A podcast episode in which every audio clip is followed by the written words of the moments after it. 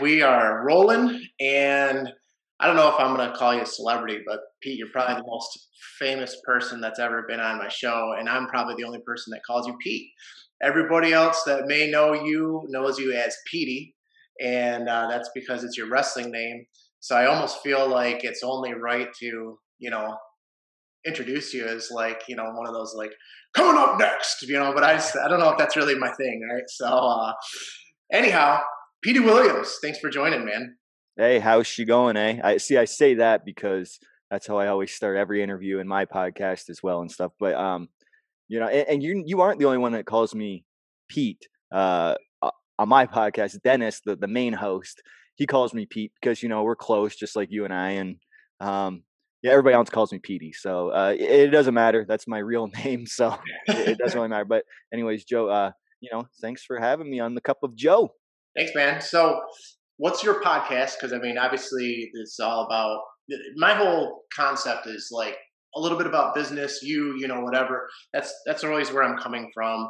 Whoever I'm talking to, it's you know, the the thought of why I wanted to talk to the person was somehow related to business. Whether we talk about business is another story. Um, so, what's your podcast? What's it about? And then we'll kind of go down that path. Uh, well, the podcast uh, in its early days, I started it. Um, so I, I retired uh, from wrestling back in 2014. Uh, I had an old buddy named Dennis Farrell. Uh, he used to work for ESPN doing their, uh, you know, their podcast on like fantasy sports and all that kind of stuff. And then, you know, he he did the Ford Motor Company podcast and all that. So so he's like he was podcast before podcast was even cool. Like that sure. that was him. So uh, I, I don't remember. Uh, like I was retired from 2014, 2017, and um, he, somewhere in that line, you know, I, I, I missed wrestling. You know, obviously since I'm sure you watched it when you were like six years old too, in the Hulk Hogan era and stuff. It just that that was my life. And then you know, obviously, I started different avenues, and then I retired, and then I missed it. And then he was like, "Hey, let's do a podcast," and I was like, "Absolutely no, no, no, no, no." Absolutely not, don't want to do it. But then, you know, one day I said, all right, let's give it a shot. And I, I really liked it because at the end of the day, um, and what our podcast is about is we, we talk wrestling, you know, I mean, it, just like how you and I, you know, talk wrestling, um, we're just recording it. I mean, that, that's all it was. And then we had a bunch of listeners and stuff. And anyway, so, um, it's called the wrestling perspective.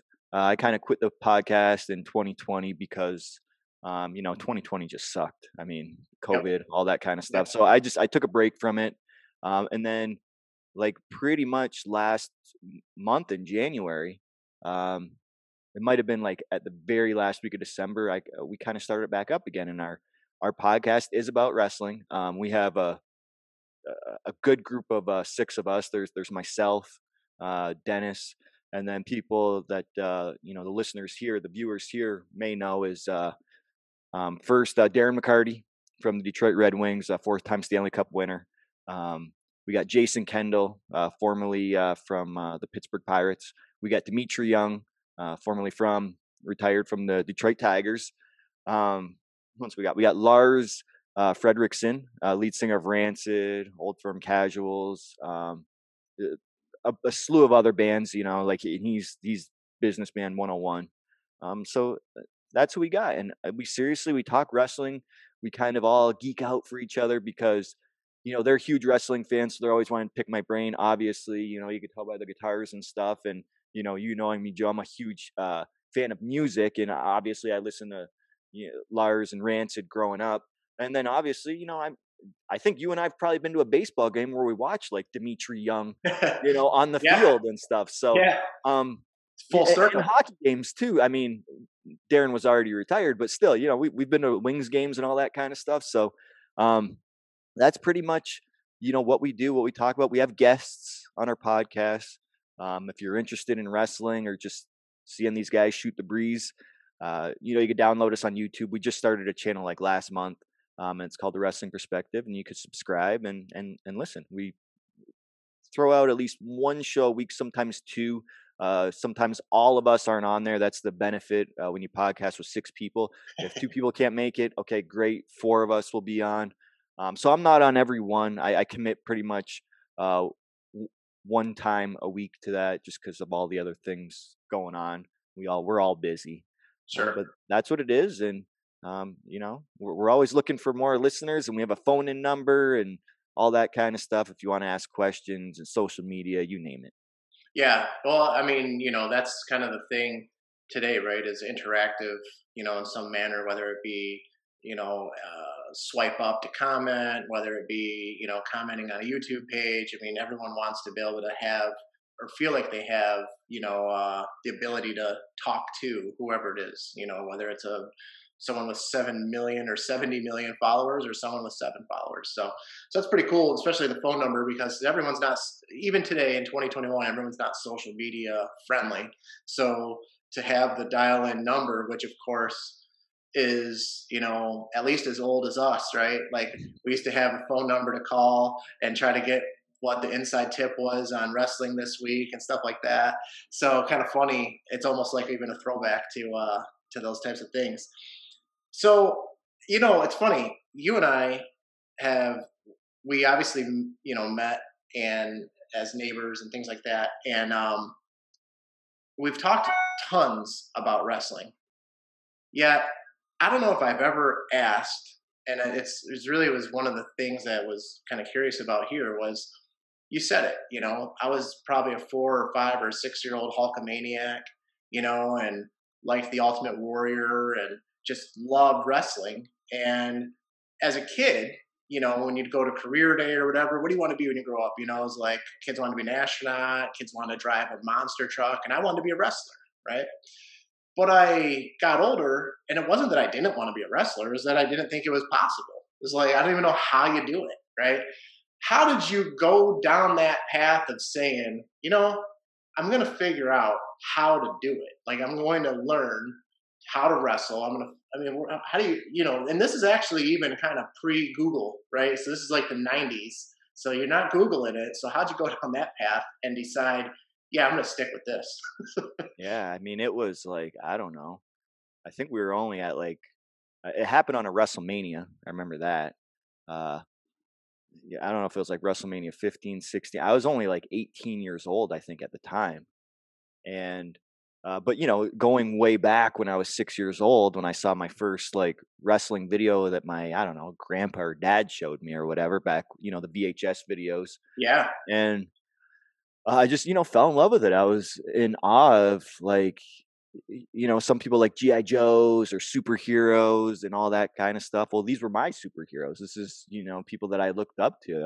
I, obviously, anybody from uh, our era, we, they were Hulkamaniacs just because uh, you know, WWE, WWF at the time, their business model was um, this is going to be the guy that you cheer for. This is the guy that we're putting the machine behind. This is the guy all the merchandise is going. This is the guy we're going to portray as the Superman of our company. And we all bought into it, right? Back in the 80s, uh, early 90s, we all bought into it. Um, so I want to do that since I was a kid. I obviously you know everybody wants to when they're a kid i want to be a fireman i want to be a pop star i want to be a rock whatever you say me i want to be a wrestler and then you know right when i was about mm, it was 95 i remember because it was that uh woodstock number two 25 year anniversary um, I kind of stopped watching it. I I started getting into music and stuff, and my buddy at the time wasn't a wrestling fan, and he said, you know, it's not cool to like wrestling. And at that time in '95, they the, the the business was down.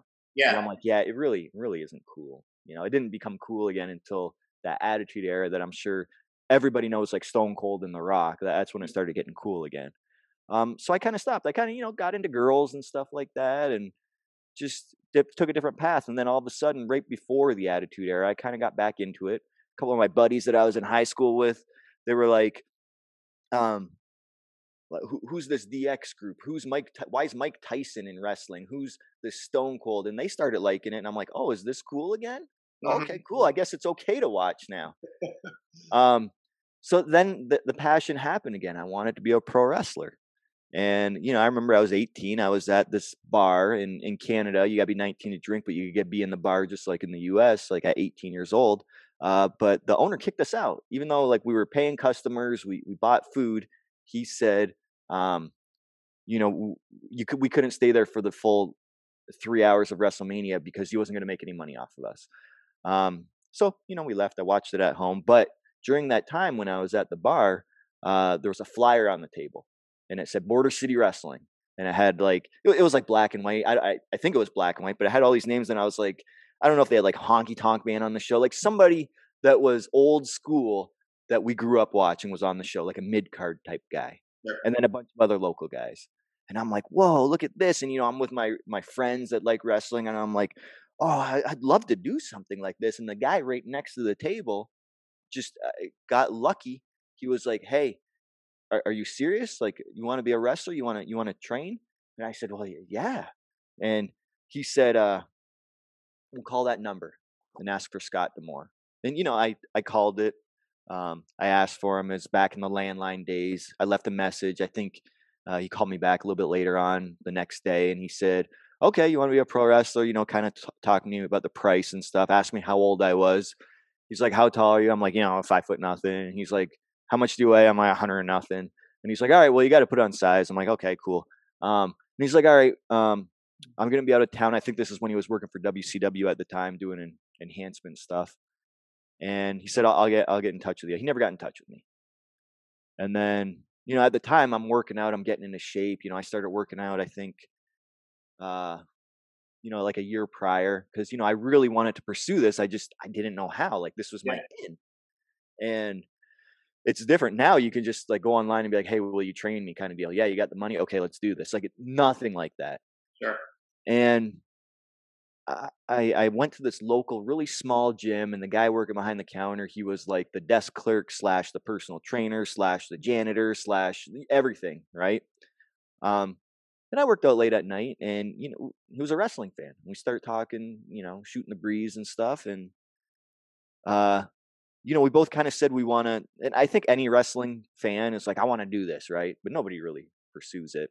We both said that to each other, and then he actually ran into a guy at like uh, a, a store that worked there, and he was a local wrestler, and he shot, you know, talked to him about that, and he said, "Oh yeah, we have a training facility in Windsor, and there, there is one." I like, I had no idea before that, like this hidden training facility. It's like a fight club or something like that, and um, you know, he was invited there. He went. And I asked him how it was, and he said, "Yeah, you, you're invited if you want to come try it out and stuff." And I went, and um, you know, just gave it my all, and the the rest is history, I guess.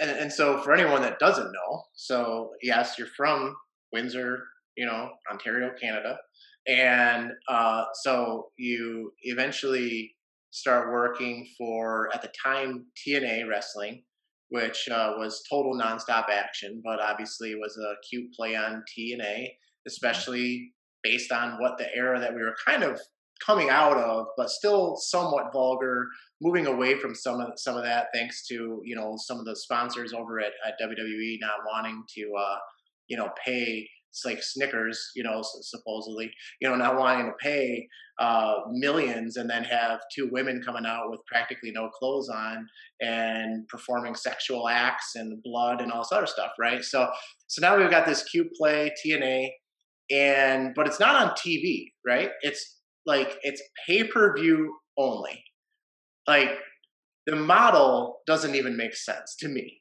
Um, here you have the the largest promotion in the world, and they're on TV at the time once or twice a week. Um, again, we don't really have YouTube and stuff like that. And then you've got a you've, you've there's always been you know smaller shows. Whether those smaller shows, I mean, when you're comparing it to potentially twenty thousand, small could be I guess ten thousand. It could be ten, right? So there's always been smaller shows and, and companies out there how in the hell does pay per view only pick up enough steam that eventually becomes a, a legit competitor for a while on TV, you know, with great wrestling actually. Um, there was actually quite a few great great wrestlers and, and wrestling matches that, that went on, you know, in this time frame. Yeah. Oh, so I should mention so- back sorry, and I should mention also a six sided ring instead of a four sided ring. so well, uh, it started off with a four sided ring, but we'll get to the six side and Yeah. their their their thought behind that. Um, so I believe you know the two main competitors at the time with the Monday Night Wars uh, battling back and forth. Uh, you know, was WCW and WWE. They're going back and forth, and I think uh, you know, like WCW won for 82 weeks, and then all of a sudden it turned around, and maybe it was 86 weeks, and then that turned around, and WWE had the steam, and pretty much WCW was out of business. Bad business model when it comes to WCW. They signed a lot of guys, um, gave them a lot of control of storylines and stuff. So um, a lot of you know leaders, not enough followers, and they couldn't. They, they were handcuffed. They couldn't write the best show possible because uh, I know they have tried before. I've heard stories from them, and they say, "Oh yeah, this is like this is gonna be a perfect show," and then somebody will edit. It. It's like, "Yep, we can't do that because that guy hates that guy in real life, and they won't work to, together." And then this guy refuses to, you know, lose, and that guy's kind like just so much stuff, and you know, it, it ties, it handcuffs them. Sure. So they went under. I can't remember. I, I don't know if it was 2000 or early 2001 before the whole 9/11 thing, but um, they went under. And then in 2002, so now they have a monopoly. WWE has a monopoly and there, there's nothing else, um, not on TV, anyways. So then, fast forward to 2002, Jeff Jarrett, um, formerly from WWE, but he was also in WCW, has now he's working back for Vince McMahon and stuff like that. But before, you know, he held him up for a bunch of money and stuff, and just they had a really bad falling out. Bridge was burned, all that kind of stuff. So um, a lot of the guys. I don't mean to jump in and cut you off, but we should probably know Jeff Jarrett had quite a name through Southern promotions, big promotions outside of WWF, WWE, um, and even WCW prior to. So you know he comes from kind of a history here, and almost was almost kind of like a more of a caricature of his of his actual real character. You know when he was on WWF as you know the the country singing almost like a re- repeat honky tonk man type thing. But the point I, I say all that just to kind of point in, like you know, obviously I know some of the story here that Jeff was not just some random wrestler dude who was disgruntled that decided you know to go down the path that I, I think you're going to lead us down. so yeah, no, no, and he wasn't. But you know, I mean, right now you have a lot, a lot of talent, and you know that's what we call wrestlers talent uh, out of work. Um, a lot of guys had, uh, you know, from from Turner Broadcasting, they had a lot of uh, guaranteed money contract where they just had to sit at home uh, for a while and collect it. If they chose not to do that and work for WWE, then you know that contract was null and void, and then they wouldn't get all that money. So a, a lot of money was thrown around at this time. Um, but then a lot of guys that were kind of like mid carders, they were just kind of okay, like what, what do I do now?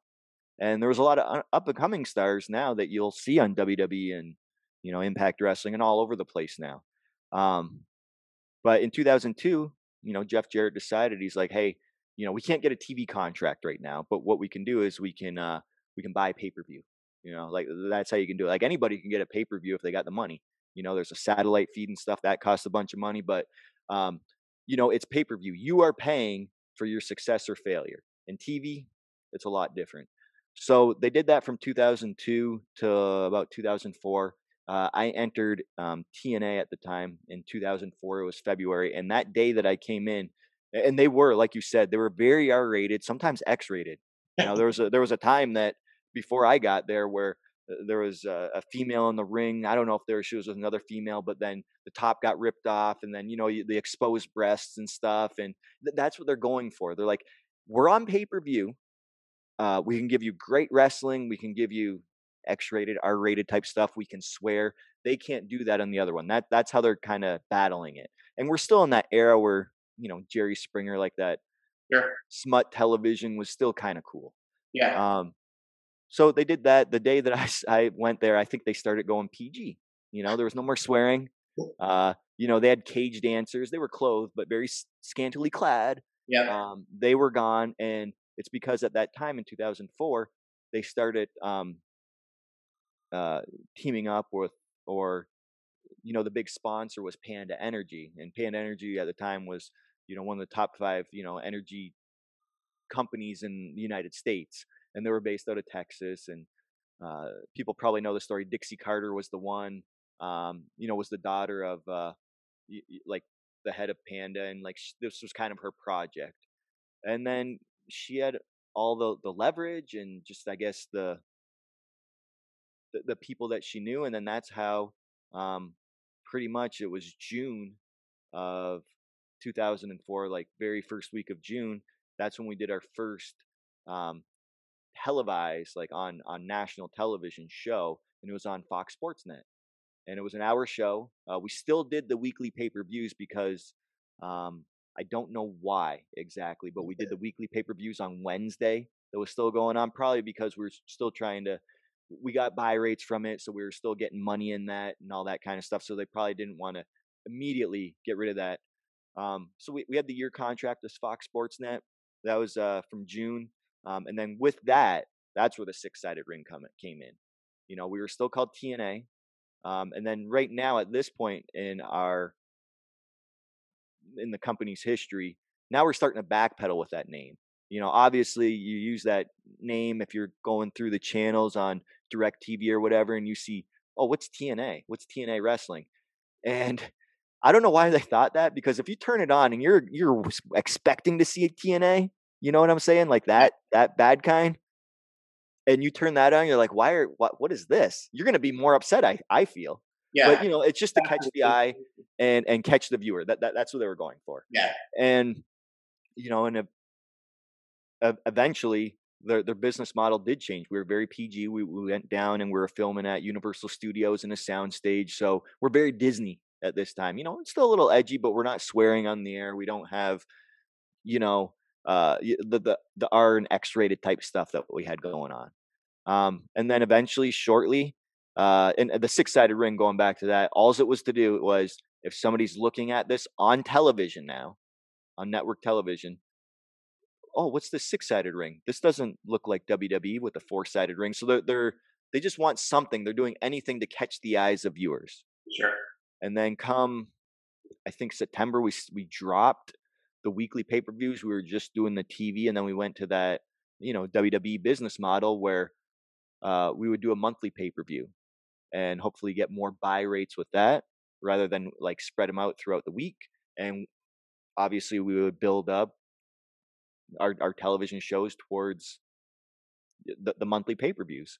Um, and that's kind of the model that we still adopted. And it wasn't until later on when we had you know Hulk Hogan and stuff step in that they they totally dropped the TNA name because you know it, it's tough when you, you have Hulk Hogan and you're going into a business meeting looking for sponsors and they're like you know Mr. Hogan like explain what this TNA thing is and then the the first like 10 minutes of the conversation or whatever it is he's pretty much explaining how it's no it's not what you think and he has to explain how pretty much what I just explained. Like, no, it's not that, it's this, and this was our business model before. We're switching it around, and that's why we're called Impact now. But yet, if you watch the show, you could see that we're still mentioning TNA because it, it kind of has a cult following. People remember TNA, and you don't realize at the time that you're making history and you're doing something good in business, and uh, people are going to remember it.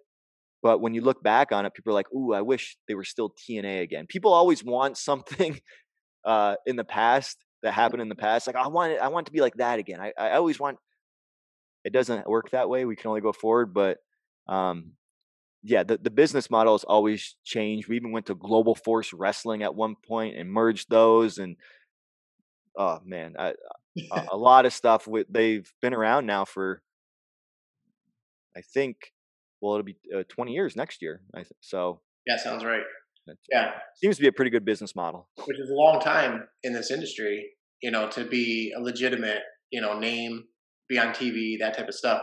I mean, again, if if anyone's got the money, they can put a wrestling ring. You see the backyard wrestling on, you know, back in the day on VHS, now on YouTube. That's not wrestling. You know, I mean, it's it's some sort of performance, but that's not that's not wrestling. And um, so anybody could do that, but not anyone can can have a business that is uh, generating you know income for 20 years or almost 20 years. So it is it is definitely something.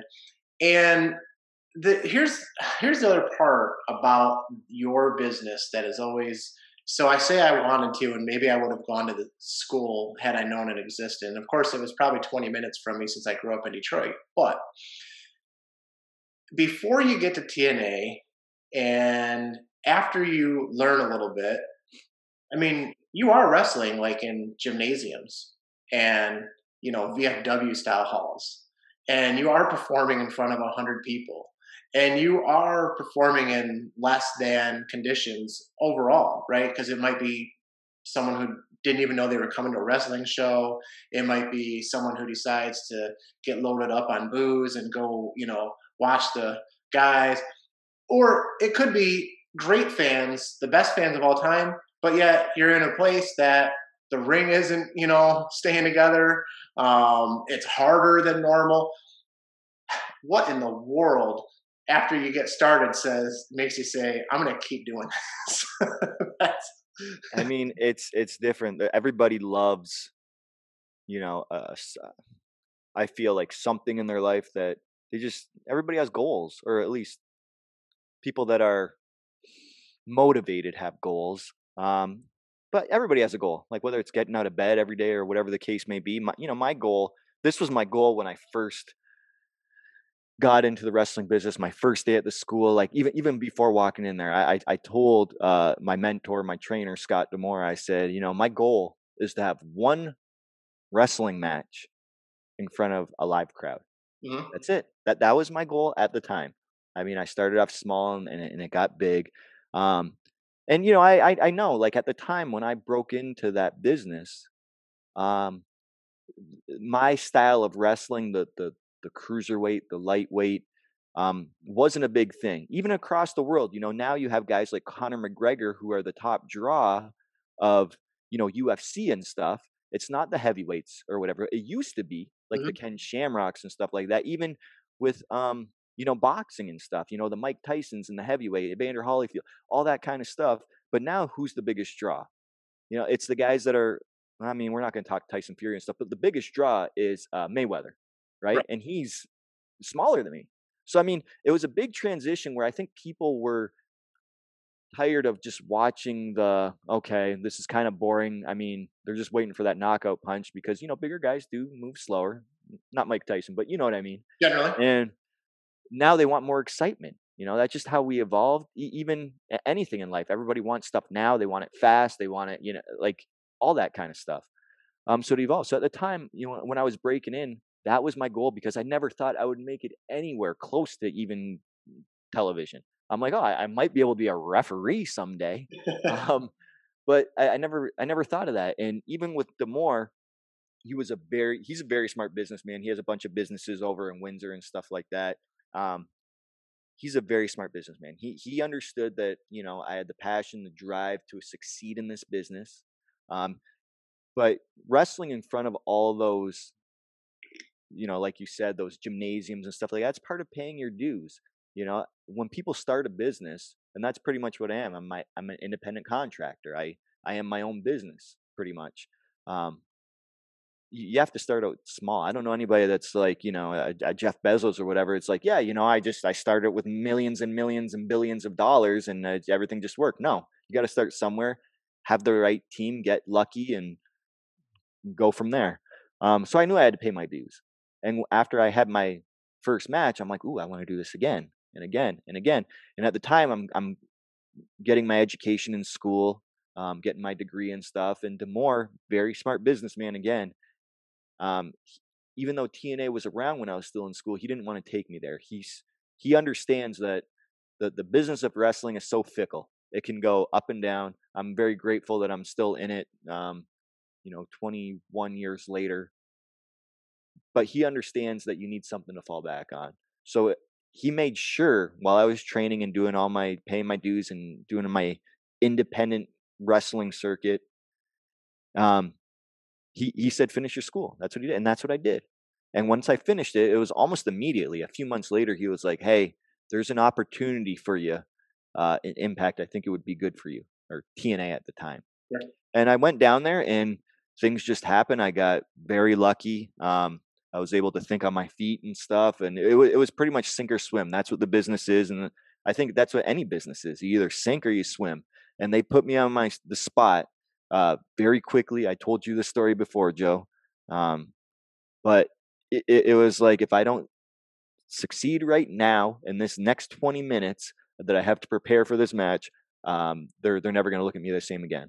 And you know, I was able to do it, and that's you know part of paying your dues, you know, wrestling for years prior before you get there. Just like if, if you're a businessman, if you're in real estate or whatever, if if a curveball gets thrown at you in your first year, you might not know how to, you know, hit that.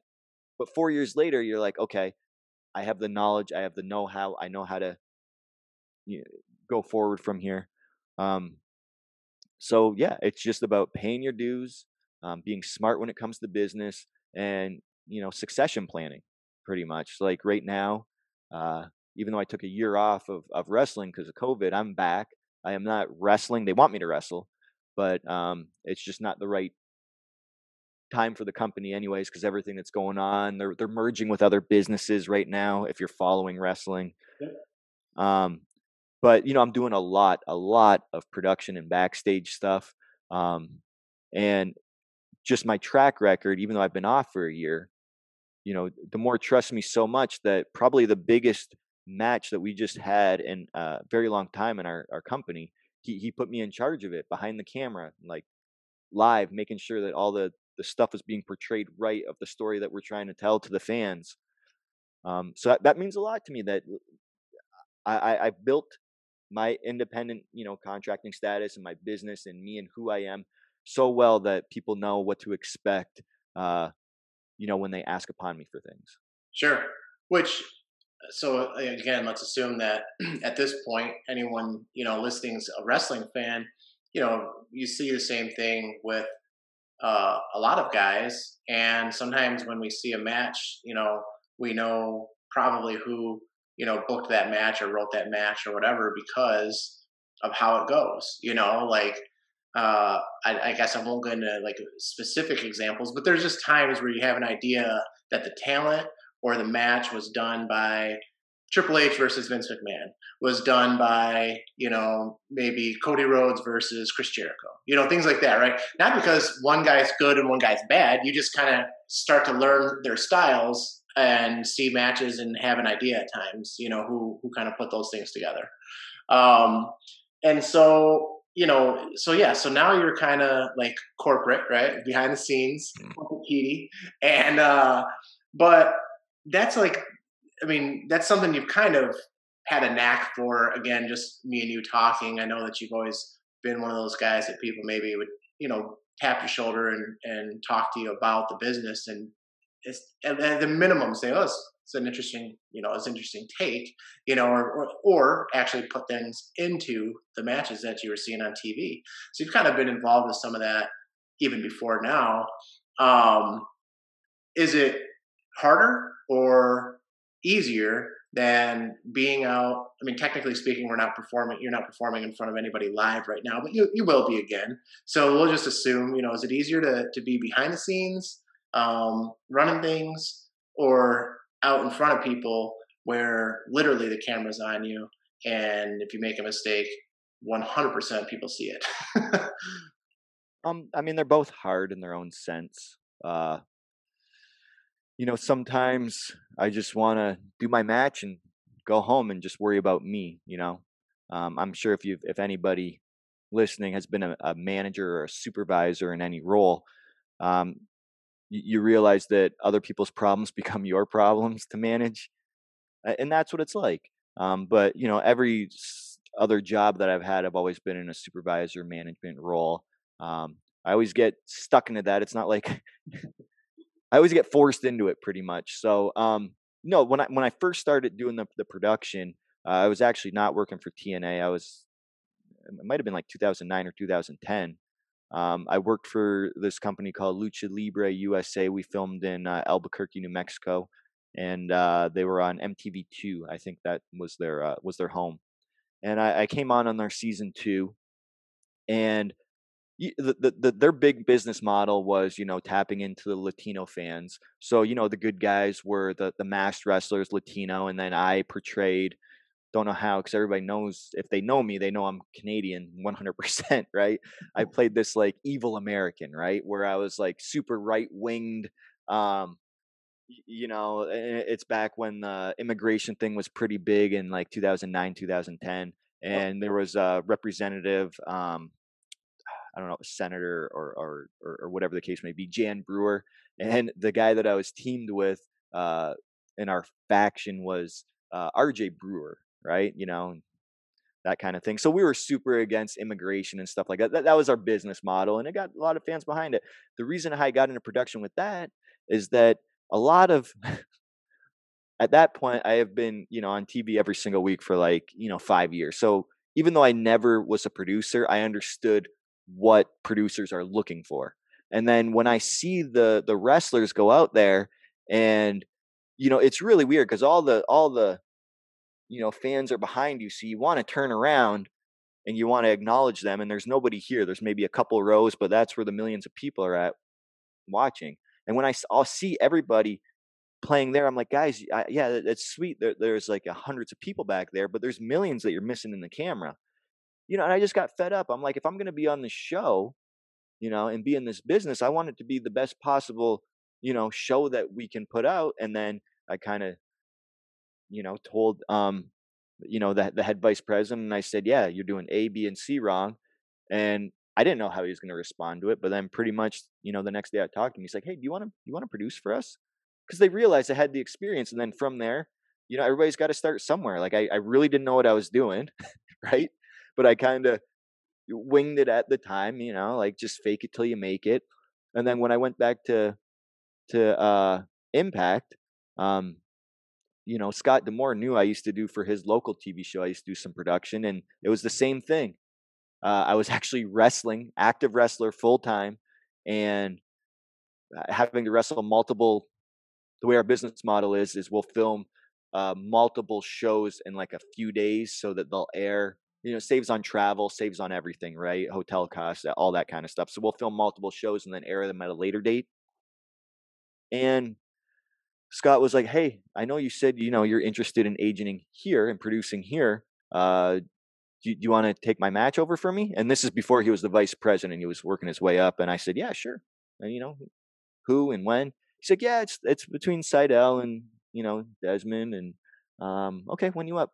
Uh, I think they're up next, so I think you got like three minutes. So get with them." And I'm like, you know what I mean? It's one of those things again. They put you on the spot, sink or swim, and you know it, it was kind of you know sketchy a little bit but i i did not sink and then now you know they understand uh, you know that they can utilize me and right now i'm just producing throughout my career from 2017 till 2020 i was doing both like i was literally producing a match getting dressed wrestling um, telling the producer of my match what to what to do and then um, not even getting undressed and running back to the production truck to to do the next match and it's just chaotic for hours on end but i loved it. I mean that's that's if you love your business that you're in you're going to do that type of stuff and uh and and the problem with this business is nobody likes to help each other out because if you teach somebody your skills and i think this is in any, any business you know if, if you told took me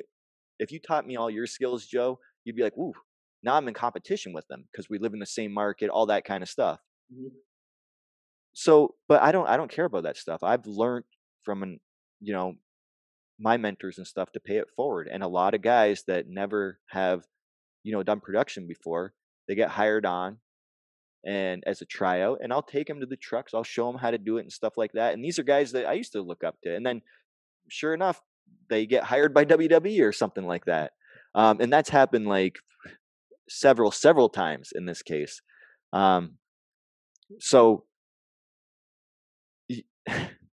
that that's to, to answer your question i it's easier on my body to just do the production obviously um it's just a, a different sort of not stress but it's just different yeah um, doing doing both is whew, um that that that's a tough day at the office yeah yeah i would imagine uh especially because your your style, like you said, is more you know a little bit more flying uh, fast through the ring, some some acrobatics, you know things like that.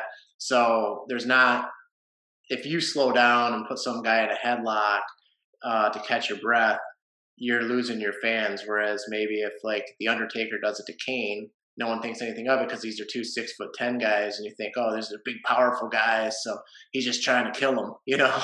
Whereas when we see guys that are six feet or five nine or even six two, sometimes so some of these guys are so monstrous that a six two guy seems small, right? And so you start seeing that, and you, you want the action.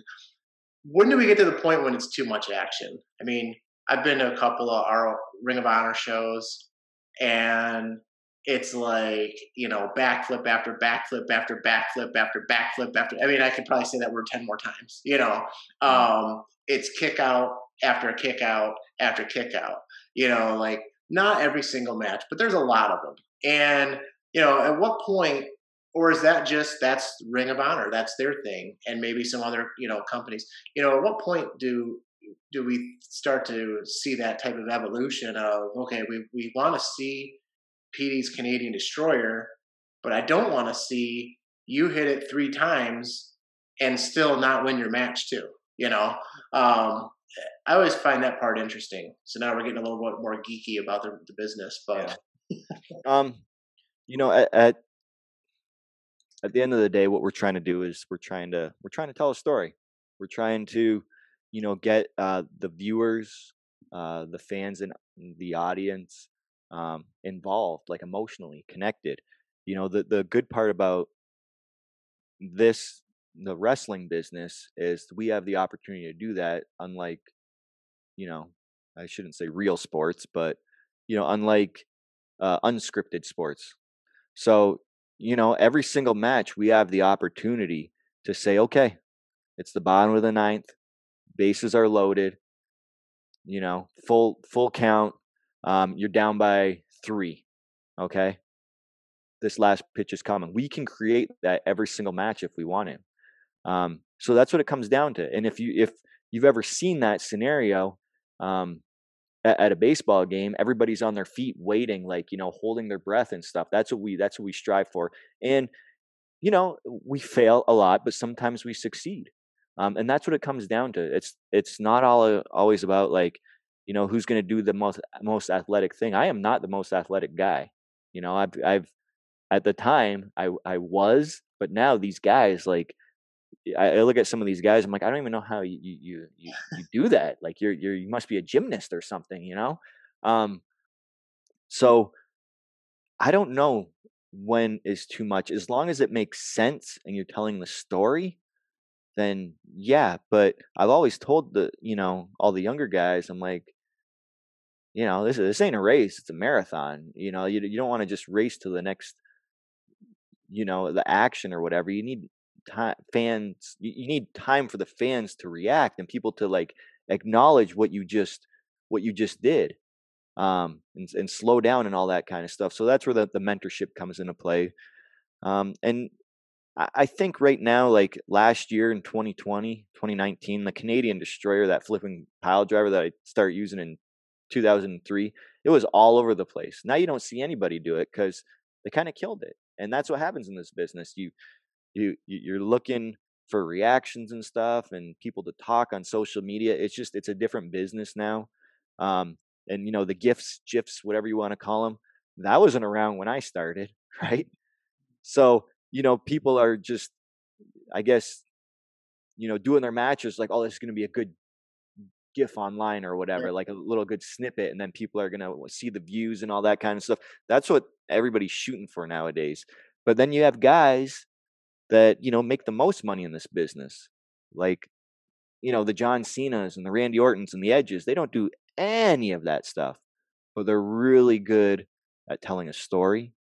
They're really good at getting people emotionally involved and invested and connected to them and that is the core of pro wrestling um, and and that's what we're always striving for in this business. So you kind of you started going down you know a great path i think um, so first of all so you're part of an organization that is you know still growing everybody's still growing but still growing and on tv you guys have recently cross promoted with um, one of the other really large companies, AEW. Mm-hmm. And then we've got, of course, WWE. And with no fans, you know we're we're only watching it on TV. Nobody's going, so you can't judge gate. You know, like are people interested because it sells sells out or what have you. So we're only known by TV. But like one of the things that is really interesting. I mean, I'm in a little Facebook group of wrestling fans, and honestly, we trash WWE probably more than we you know say things good about it. Um, it's just they have they have the opportunity for more home runs, kind of like your bottom of the ninth, you know, opportunity, right?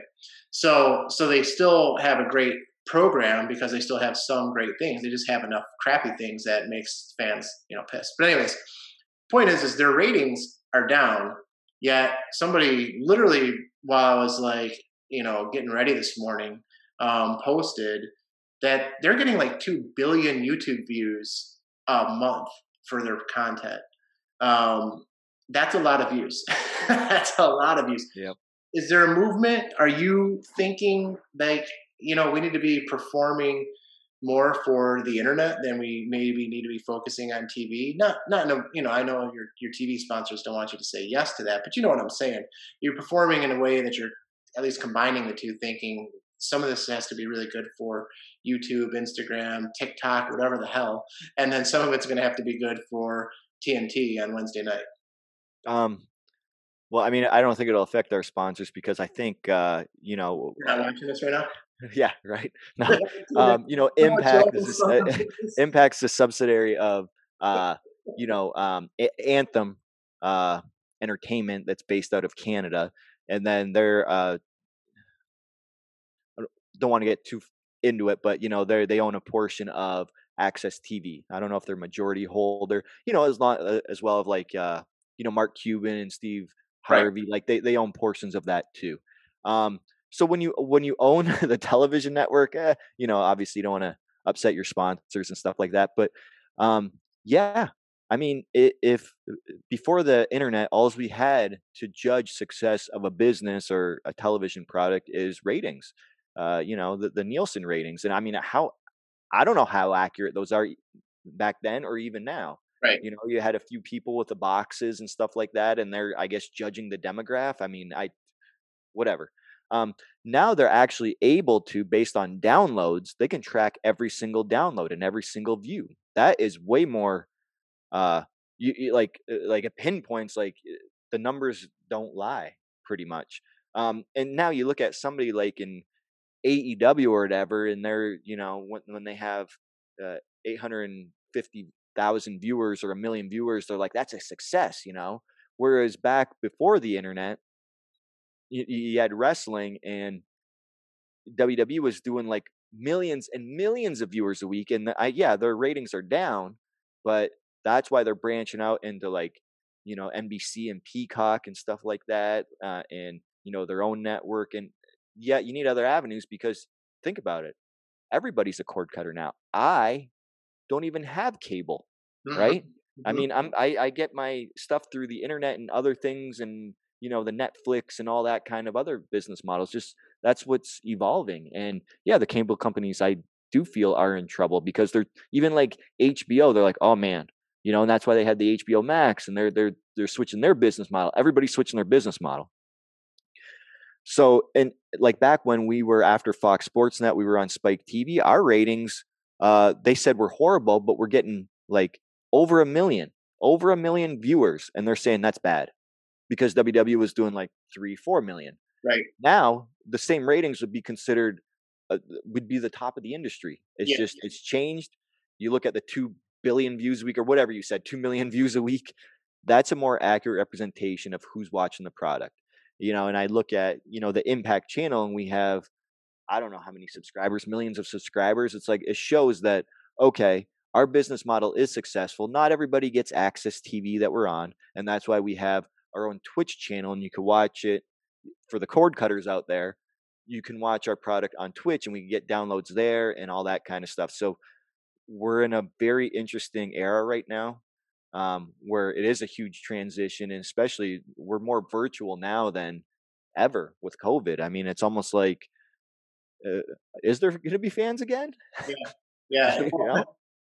It'll be really interesting, I think, um, because I know that people want to go to big events, right? if somebody called me right now and told me that I could fly out to Tampa for the Super Bowl, but I can't be within, I have to be within six feet of people and I can't wear a mask, I'd probably take my chances. You know, I want, I'd love to go to the Super Bowl. It'd be awesome. Mm-hmm. Um, but if somebody said, uh, I'll give you a season tickets to the Lions next year, any team, I don't, I mean, I'm just using the Lions. Um, same rules apply. I'd be like, no, are you crazy? Like, I'm not doing that. Right. So with that being said, you know, I wouldn't be, I would, I would be interested in going to say a WrestleMania, um, assuming that I can buy some energy drinks because they're like 27 hours long now. But, you know, I'd be interested in going to a WrestleMania, but I would not just go to a house show right now, packed house show. You know, like if it was literally available, say April 1st, you know.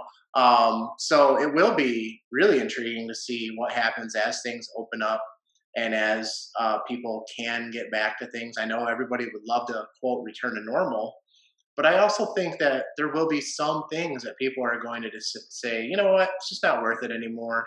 Um, it was always gross being around all those people, anyways. It was always gross going to those packed bathrooms, you know. So forget it. So yeah, to be uh, really, really intriguing, and especially as as you said with the TV stuff um, slash internet, you know, um, maybe a, a, new you know revolution. I know it's a term that's been used in the industry, but a revolution, you know, around the industry uh, is is coming soon. You know, if it's not already happening now, I don't know. Yeah, and it, it, it probably is. Uh, I know, you know, we have the vaccine going out. I mean, I, I don't, I don't want to talk about COVID or the vaccine or anything like that because everybody has their.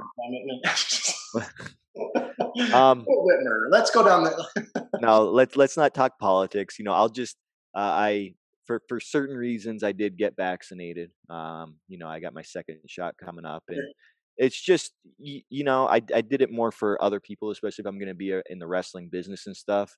Um, I believe I'm probably only the only person on our roster that's been vaccinated. Um, but you know, I mean, we take proper precautions. We're doing, you know, COVID testing and stuff like that there.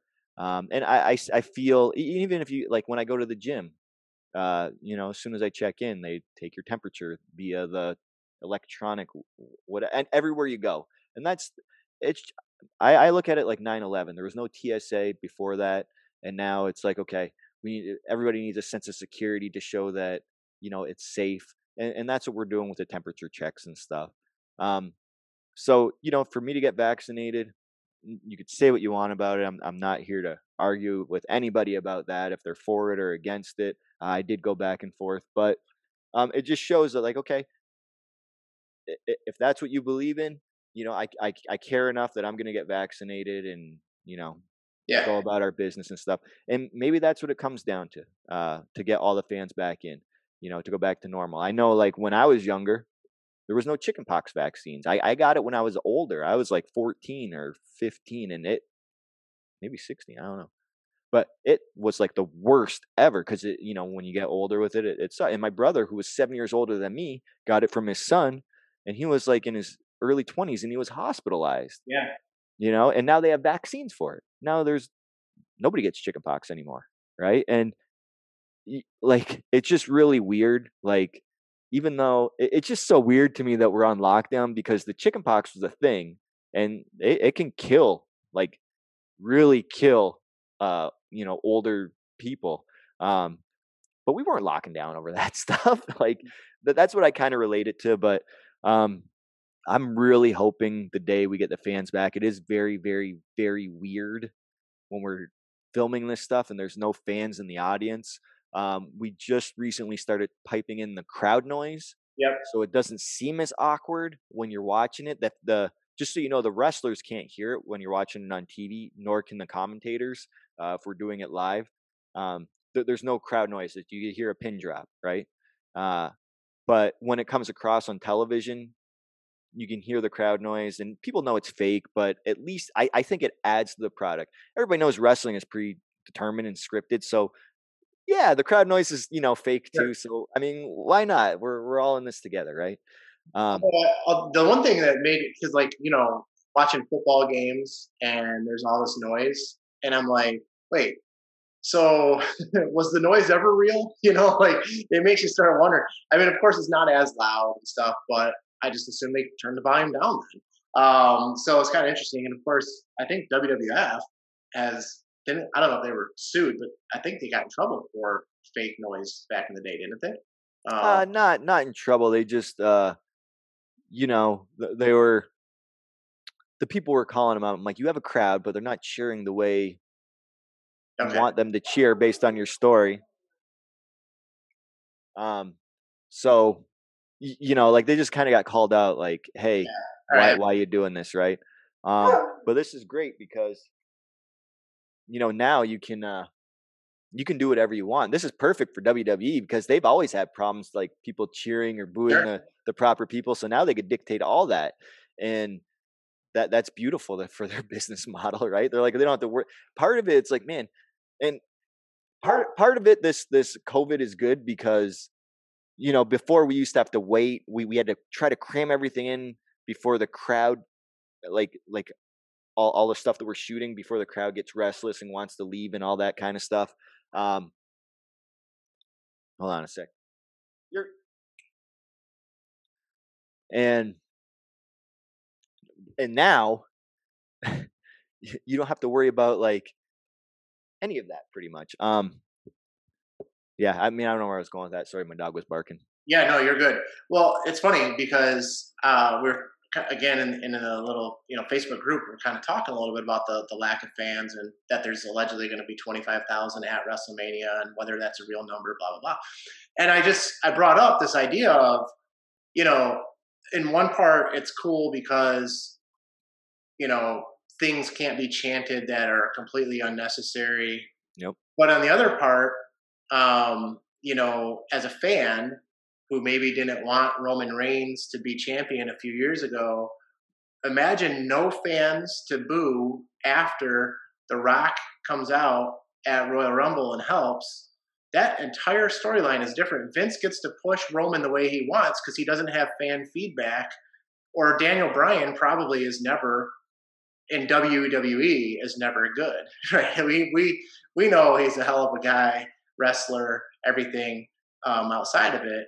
But um, without the Yes movement, um, he probably never gets the uh, the WrestleMania spot and the championship belt, which was like really successful for them. But he never gets that chance, most likely, um, especially because Vince likes the 6'10", 325 pound guy uh, all the time. Not just like you know. I mean, if if you if given the choice, two equals, I'll take that monster too, you know, because it's amazing to see him work, but you know, that's not always the case.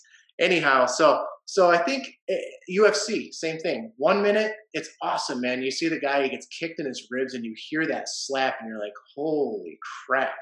But then you miss the fans who all 20,000 go, ooh, at the same time, right? Um, and they've talked about how the guys in the ring, octagon, whatever, you know, they hear the announcers, and so they can hear, especially if they've got you know Daniel Cormier, uh, Joe Rogan, some of these guys that know just about everything. Especially if they hear him pointing out what the other guy's doing, they make the adjustment better than if their coach told them about it. So yeah, yeah, you can hear everything. there's ups and downs. Um, you know, when it comes to that aspect, obviously there's no real upside to COVID. You know, when people are dying of it and stuff like that. But when we're looking at it from this side, there's ups and downs to the fans or live crowds. Um, you know, being at at things and stuff like that. So I guess uh, you know we've we've been pretty serious. What's probably like the worst silliest thing you had to do as a as a performer um, that you're like, I can't believe this is this is what I'm gonna do, but hey, I'm getting paid and I love the business. Oh, uh, I mean, there was there was uh, mm, several of those. I mean, just uh, you know, I mean, I had to shave my head on TV. I had long hair. Like I thought that was ridiculous. They shot me in the back with a paintball gun and the bareback. You know, like but I'm like, this is ridiculous. But I understood the story we were trying to tell, and that's what it comes down to. Um, so I mean, that's a lot of silly stuff. Uh, it's even going back to when I was in Lucha Libre USA. I'm like, I'm playing the super right winged like American. Yeah. You know, like and your guys are saying I'm from Scottsdale, Arizona, and everything. I'm like, I've never even been there in my life. Like, we're, we're insulting the intelligence of the fans. Anybody that that would recognize me knows I'm that's that's not me. I've been flying the Canadian flag for like 21 years now. Yeah. Um, so uh, it is what it is. Um, a, I get you know paid to do it. Uh, so those silly things, but that's that's pro wrestling. It's silly. Um, but you know the silliness really makes it like the the genuine reactions from the fans. That's that's organic. That's something that you know uh, you can't write as like a like a script writer or whatever. What you said it best. Like whatever happens, like people, and that's what gets people emotionally invested too. Watching at home, it's like wow, you know. Uh, but then when you have that fake crowd noise, it's like okay, that's how we should be cheering. But maybe inside, I don't. Yeah. Like it, it's it's and people know it's fake. But just going off the internet because we know there's plenty of trolls, right? There's plenty of people that will log on to the most popular thing that's ever happened and just say terrible things about it. There's also people that will log on and probably say good things about terrible things. You know, they'll, they'll watch a terrorist attack and have some, they think they're funny or whatever they think. And they're yeah. So to just use the internet is tricky. So you kind of need the live crowds for your, you know, your sport, your entertainment, um, you know, to get the, the honest feedback. Um, hopefully, I guess you never really know. Um, because because the fans always have in mind what's best you know, it's just like we're all better general managers of the Lions than any general manager has been.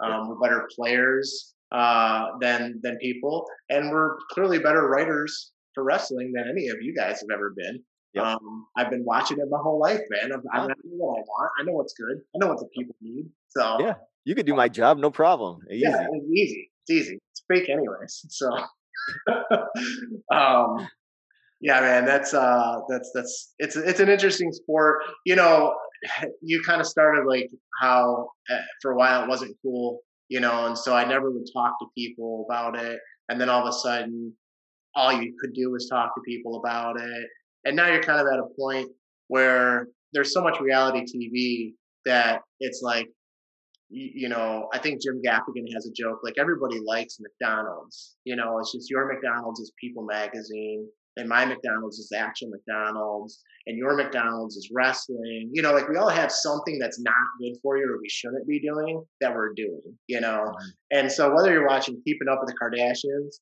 or you're watching AEW on Wednesday nights, I mean, you're watching something ridiculous that probably is not really useful, but it's entertaining and, you know, it's fun. So, um, I'm glad, you know, personally that you're back, you know, in the business, so to speak. I think that you bring a lot to the business. I mean, I don't, I don't know enough other wrestlers to compare, but I just know through conversation, you know, with you over the years and hanging out and just going grabbing dinner or whatever. Um, I know you have a lot of good insight, and I know that you have, you know, back to your original point of why you'd go and, and wrestle in a gymnasium is because you love the the business. So you know, I think that's obviously first and foremost. Anyone who's doing it for a paycheck is never going to be good at it, whether it's you know my business, your business, or anything else. So, uh, so I think it's awesome. When when is the um, is there going to be more? I mean, I know there's one kind of like mixed, you know, show. Is this going to continue with Impact and AEW, or is it going to go Impact and New Japan, which just merge with somebody, or kind of like what's what's the thoughts? Any idea? Um, well, I mean, you know, they're kind of leaving me in the dark, which I'm I'm glad because I like to be surprised too. In a business that you know I used to grow up watching, I loved it for the surprises and stuff. And then you know when you're part of the show, it's like okay, there's you know no surprises or whatever. That's kind of a downfall, but you get to be part of it, so that's cool. Um, but no, I mean, I didn't know when uh, you know when Kenny was there. I didn't know they were going to give me, you know, Kenny Omega's match to do. I had no idea. And then the next day when we when we taped, I didn't know Matt Hardy and the private party from AEW were going to be there. I didn't know Tony Khan was going to be there. yeah. You know, or Jerry Lynn. And, you know, but I, I got to produce all of them. Like it was it was it was great, you know, like kind of like a bucket list or whatever. Um, so I don't know what's going to happen when I go down there next week. Uh, we'll film another set. Um, of tapings. I, I, I don't know. I don't know what's going on with New Japan. The, the only thing I could I can only speculate. So I know like you know the Good Brothers. People that don't know them, uh, Karl Anderson and Luke Gallows. Um, they're kind of worked for New Japan they just got you know done with WWE. Now they're full time with Impact, and they're you know merging over to AEW. They have their hands in everything. That's awesome. And uh, you know now you have Kenta from New Japan showing up. Um, but then again, if you watch and not safe for work, but if you watch their Talk 'N Shop a Mania uh, pay per view that they came up with, that's like I think it's the funniest thing because they mock wrestling, you know. Yeah. And to me, it's hilarious. It might not be hilarious to you because you're like, "What is this silly stuff?" But to me, it's hilarious because I get to eh, like sit there and enjoy it. But you know, Rocky, who um, is with the Good Brothers, there, he he books the uh, you know New Japan. So obviously, we're all kind of in this together. Um, you know, we're all okay with sharing talent. It seems like again, this is all speculation. And it right now it just seems like you know, and, and it goes to play really good with COVID with with every all the small businesses shutting down like all over the place because we're on lockdown and all the big businesses just getting more and more rich and stuff. Wrestling's kind of relating because you know WWE's the big business and everybody else underneath, like the AEWs, the Impacts, Ring of Honor, New Japan, all that kind of stuff. We're the little guy and we're banding together to take on the big guy. Yeah. You know what I mean? So that's that's a story in itself. Um so I I don't know. I mean, I won't know until next week what's going on. I I I, I won't probably won't get the scripts until like I get down there. Um so I don't know what's going on and I'm excited to see. And I mean it's uh it'll be interesting if New Japan guys show up and stuff. It's it's it's exciting. It's an exciting time in professional wrestling. I hope this is like the big turn, like back in the you know attitude era and stuff. I hope it brings more eyes to the product and people can appreciate it. Um, and that's really what it's all about at the end of the day. Yeah, well, I do think, as you said earlier, there's tons of talent available now. Um, and and I don't know exactly why. I don't know if it's because everyone grew up um, watching the, the biggest probably explosion of wrestling, so they want to get into it. I don't know if it's because a lot of athletics and you, they can't go to that next level, whether they're football player, gymnastics, doesn't even matter, dancer, you know, something that they're athletic and and they need another outlet. I'm not sure, but I do know that there's a lot of people out there, um, even on even not on TV, signed by the companies um, that they work for, let alone people that aren't even signed yet. So it's it it seems like, and I think the people that have liked wrestling are looking for it, but I just don't know if I don't know if anyone. I know I don't know exactly what I'm looking for because I don't want quote the attitude era again. You know, it's like it's like that was awesome, but you can't replicate it, so kind of don't try. You know, so it's like when I can sit here and say, well, I'm, I'm waiting for it, it's like, well, what am I waiting for? You know, but I just know that there definitely is the opportunity for for that explosion to happen again. And I do think, personally, I do think it makes tons of sense to have some sort of crossover and cross promotion going on. Um, I realize there can be a lot of issues with that for various reasons, um, you know, business wise and non business wise. But to do it even just a few times in a year, um, I think is beneficial to the business, and I think is beneficial for the talent when we know that you can't do that type of thing through WWE. And, and maybe you'd love to. Maybe you know they would really, really love to wrestle somebody else, and they're never going to get that opportunity staying on that program. So I think there's a lot of different opportunities out there. So it'd be interesting to see how it goes. Um, yeah. So I guess at that, man, I think we've ran a lot longer than I thought or than I told you. So I appreciate you sticking it out with me here. Yeah, hey, no problem. I'm I'm used to the the podcast industry now. Just sitting and talking. sitting and talking.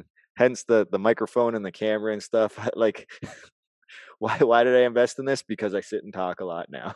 Yeah, no, I, I got to get a new one. I, I bought one. I tried it like three different times. Then I just went with it and I noticed the feedback myself. So I got rid of it. And it was more expensive than the one you told me you bought. So I'll have to get yours from you uh, when we hang up here. So I'll send you the link. Awesome. Hey, uh, thanks for uh, thanks for joining me. I really do appreciate it. And um, we will chat soon, my man. All right.